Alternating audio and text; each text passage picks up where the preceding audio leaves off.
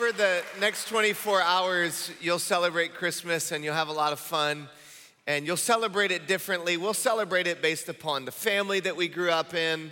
Some of us will celebrate Christmas based on the culture that we grew up in, but we all have our traditions and our ways of celebrating Christmas. But one of the things that stands in common with all of us when it comes to Christmas, almost all of us I would say, will exchange presents on Christmas Day or Christmas Eve. And some of those presents that you'll receive, it'll be a good present. Some of those presents that you'll receive, it'll be a bad present. And some of those presents you give will be a good present. Some of those presents you give will be a bad present. And the presents that we give and receive, there are things that make presents good and things that make presents bad. And I remember when Stacy and I, we lived in San Jose at the time. It was just a few weeks before my 30th birthday. And Stacy handed me an envelope or a card, and she wanted me to open it. So I started reading the card, and I got down about halfway through the card, and I realized my face went white because I noticed in the card, she said, "Today we're going skydiving for your 30th birthday." And my whole life, I'd promised myself I would never jump out of a perfectly good airplane. And so I looked online. I realized I had like a 1 in 11,000 chance of dying. She said to me, "Andy, we have friends coming. There's a camera crew. In fact, we're in a teaching series at church about courage. So don't be a coward. Do it." So I did it, and I lived to tell this story. I'm alive today after jumping out of an airplane. But that's the last time I did it. That's the last time. And for my 40th, I said to her, "Stace, if we do something extreme, I'd actually like to be a part of that decision, please." So a few weeks before my 40th birthday, she handed me another envelope, and this time I opened it, and this was the best gift ever. In the envelope, there was a note or story of somebody's life that had been changed by our ministry.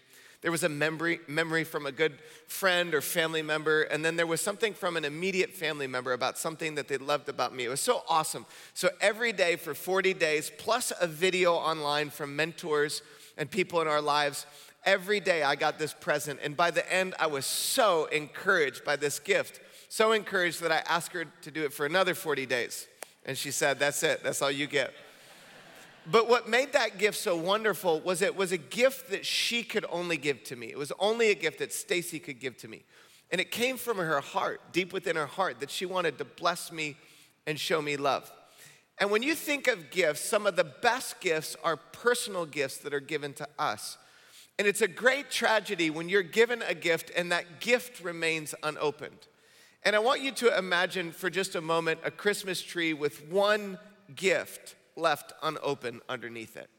And you gotta ask the question, why is the gift still unopened? Like what's in it, number one, and why does it remain unopened? And I would say that there are reasons that gifts don't get opened. And I wanna talk about a gift that God wants to give to you today. It's the greatest gift that you could ever receive.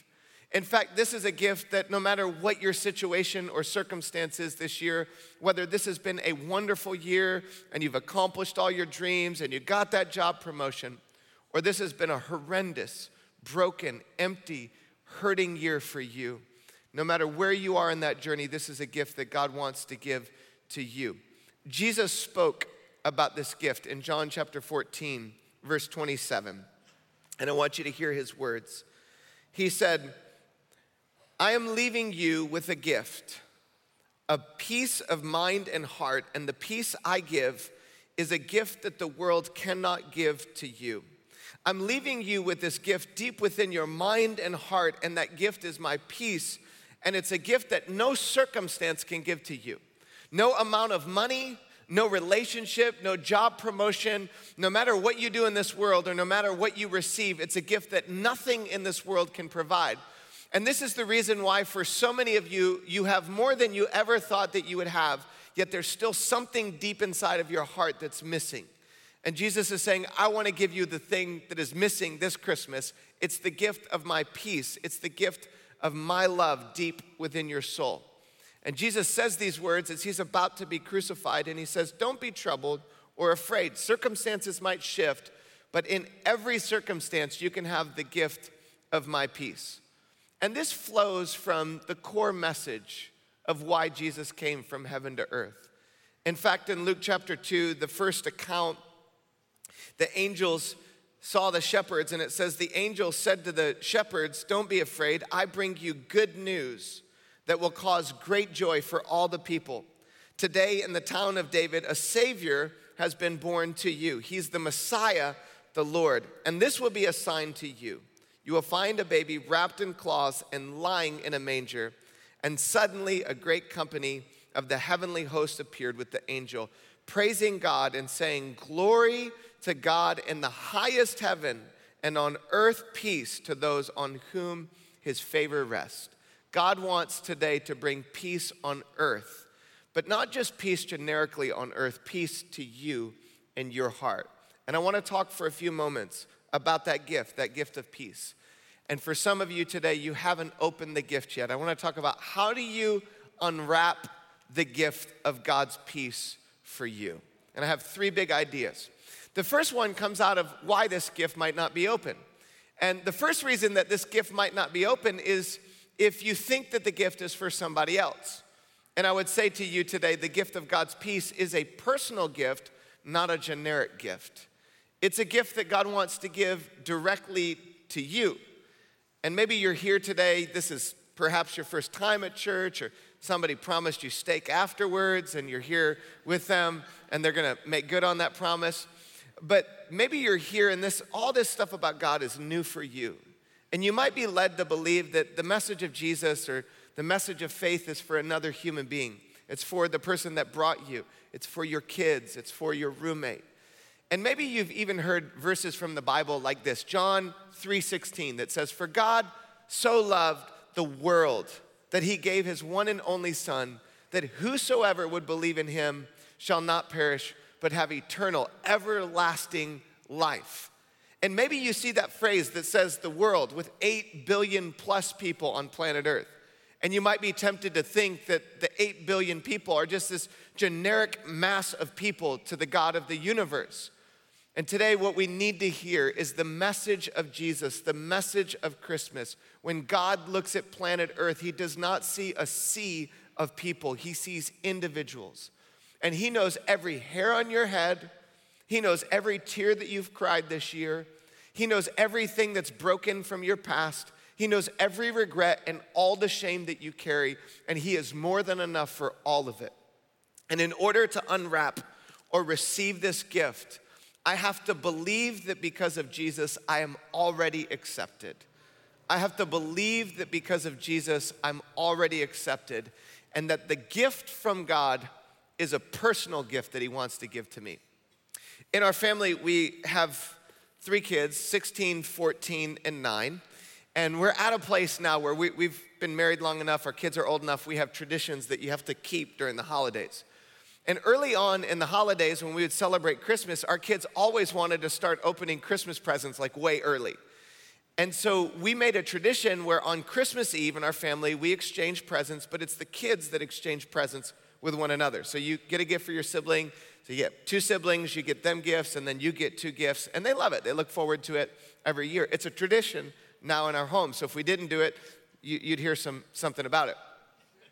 But in my family growing up, we had another tradition. And this tradition was an awful tradition. So we would go to my grandparents' house, and my dad, he has this huge family, 5 siblings. That's awesome. That's great. But they all have like a bunch of kids. And so when we would get together, we would play a game.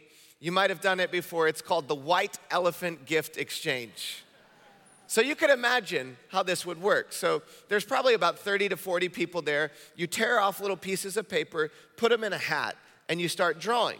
Now, the only people that get a number are the people that brought a present to the party. And when you get there, you put your present on the table, and if you're number 1, you draw a present from the table. But if you're number 2, you get to either draw the present that was already opened or another present from the table. So by the time you get to 40, you've got 40 gifts to choose from. But this game, it could go on for hours. And it was so horrible because, the person that would bring the best present would often get number 1, and the person that would bring that nasty pair of socks again would get number 40. And the game was so generic in the presents that you would get. Now, it's awesome. Any gift is great. But what made that so frustrating at times is the gift is just like this generic gift that you got from somebody just to be a part of a white elephant gift exchange. Now, you can theme it and make it more fun, but we all know a gift that is personal is different. A gift that comes from a heart, from a person to a person, carries power, it carries weight. It's different when you receive it personally. And the message of Jesus is a personal message for you. Romans chapter 5 verse 8 says that God demonstrates his love for us in this. God is one who loves to demonstrate the depth of his love.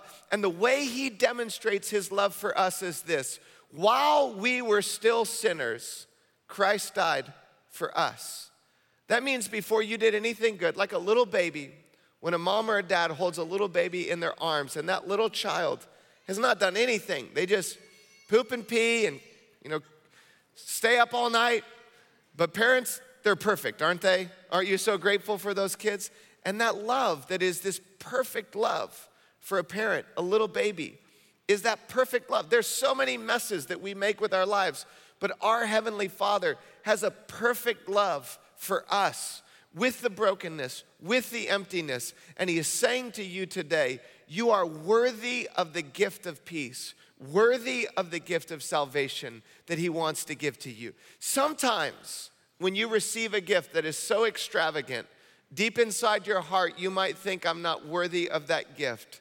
But I want to say to you today, you are worthy of the gift of God's peace so much. He saw your worth to be so much that he would lay down his life on a cross for you so that you could be forgiven. So we must believe that it's personal, not generic. But there's another one.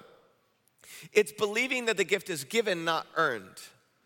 And there's something about earning a gift where you feel like you work hard enough, you deserve it. And perhaps sometimes when people bring you gifts, maybe you do this. When somebody comes over your house during the holiday, you have a stash of gifts in a closet somewhere. So if they come over with a gift, you got a gift for them. I know you. I know what you do. And you wait, like, do they have a gift in their hands? You're kind of watching. The hands are behind the back. And if they go, you're like, honey, go get the gift, And we do that partly because as humans, we feel like we have to exchange. It's like you get something, you give something. And when it comes to salvation and the gift of God's peace, it's hard to receive because we feel like there's something that we need to do to earn it, to work hard enough, to pay for it. But the message of Jesus is so different than every other world religion. Every world religion at its core, from Islam to Buddhism to every major belief system aside from the teachings of Jesus, is all about what we can do to get our way back to God. That if we can work hard enough and if we can follow all the rules, we'll earn our way back to God.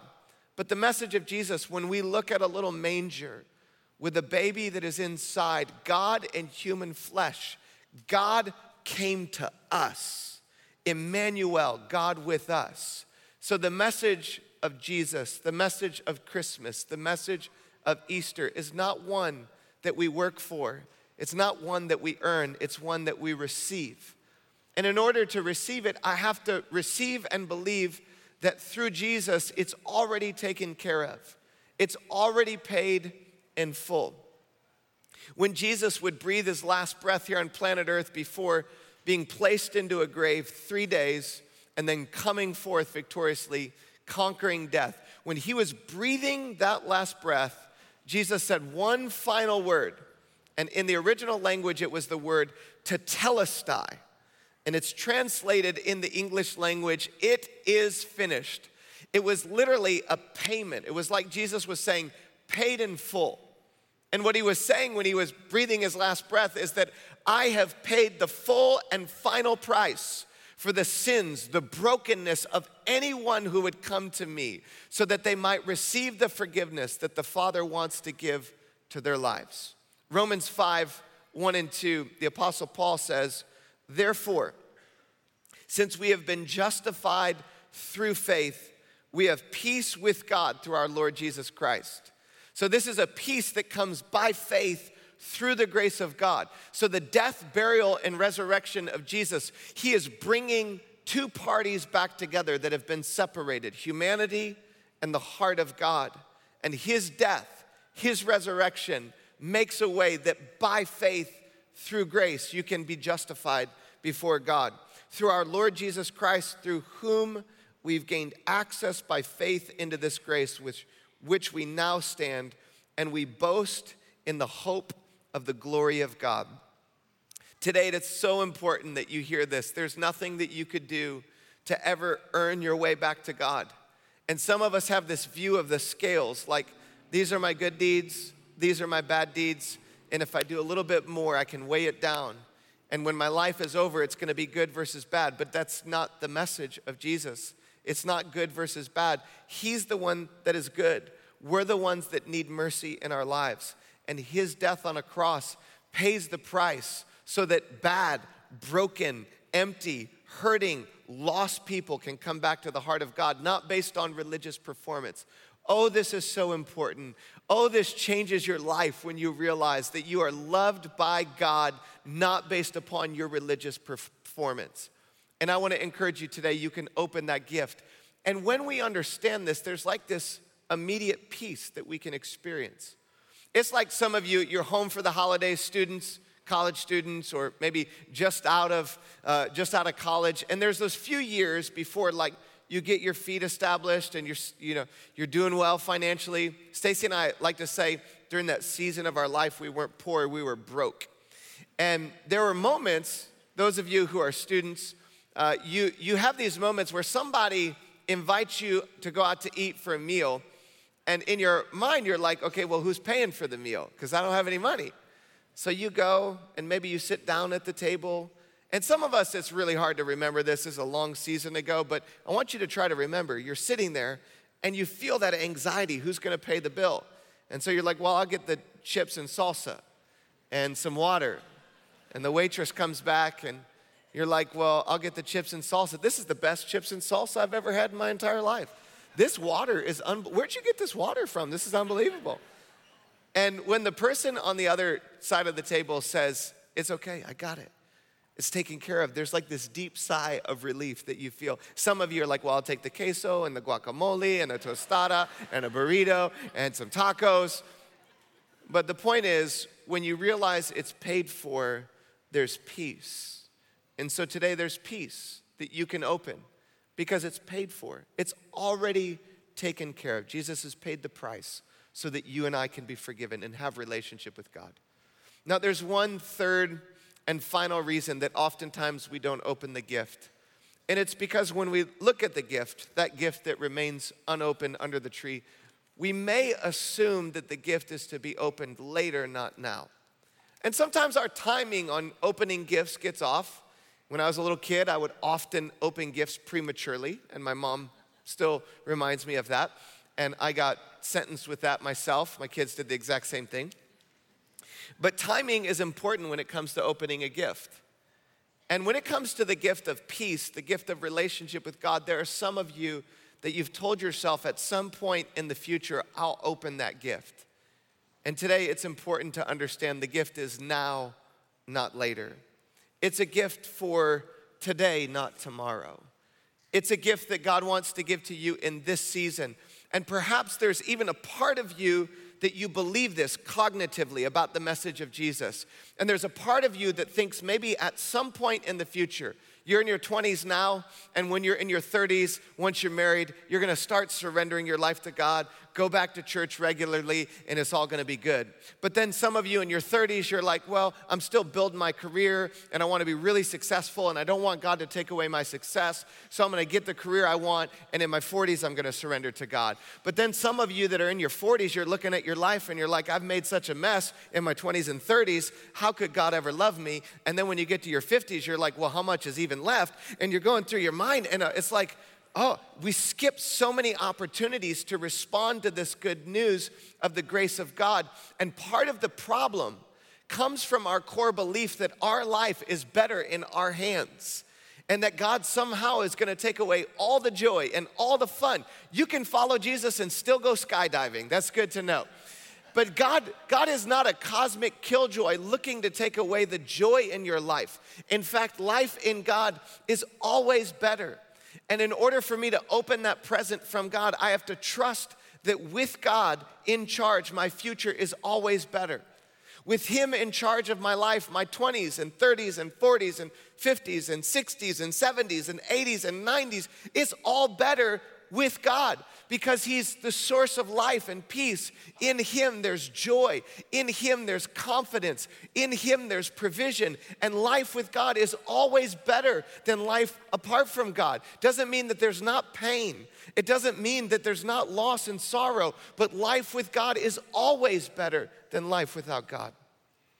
When God described himself in the Old Testament to Moses, Moses was about to go to Egypt to free the Israelites, and God is sending Moses, and Moses says to God, "Who should I tell them sent me?"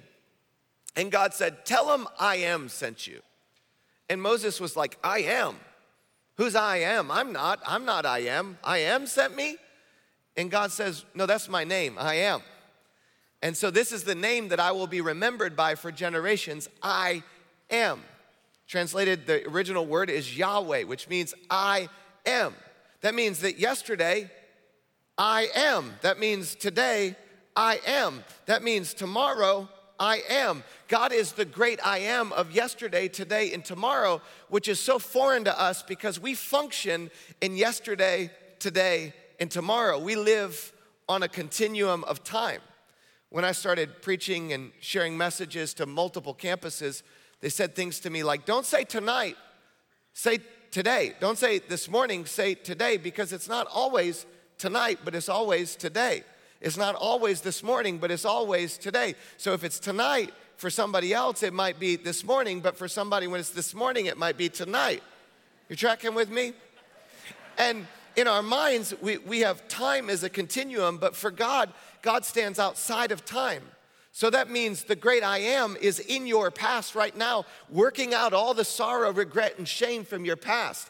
And he's in the present with you in this moment, Emmanuel, God with us. And when you get to tomorrow, now today, tomorrow is tomorrow, but when you get to tomorrow, tomorrow will be yesterday, or it'll be today, and today will be yesterday, tomorrow. Y'all tracking with where I'm going with this? But when you get to tomorrow, I am will be there. Because today, God is already working out your tomorrow on your behalf. He's already in tomorrow working out a better future for you than you could ever produce today. So when you're in today, you're thinking about tomorrow and the weight of tomorrow, but God didn't design you to carry the weight of tomorrow today. Woo! That's a mind bender.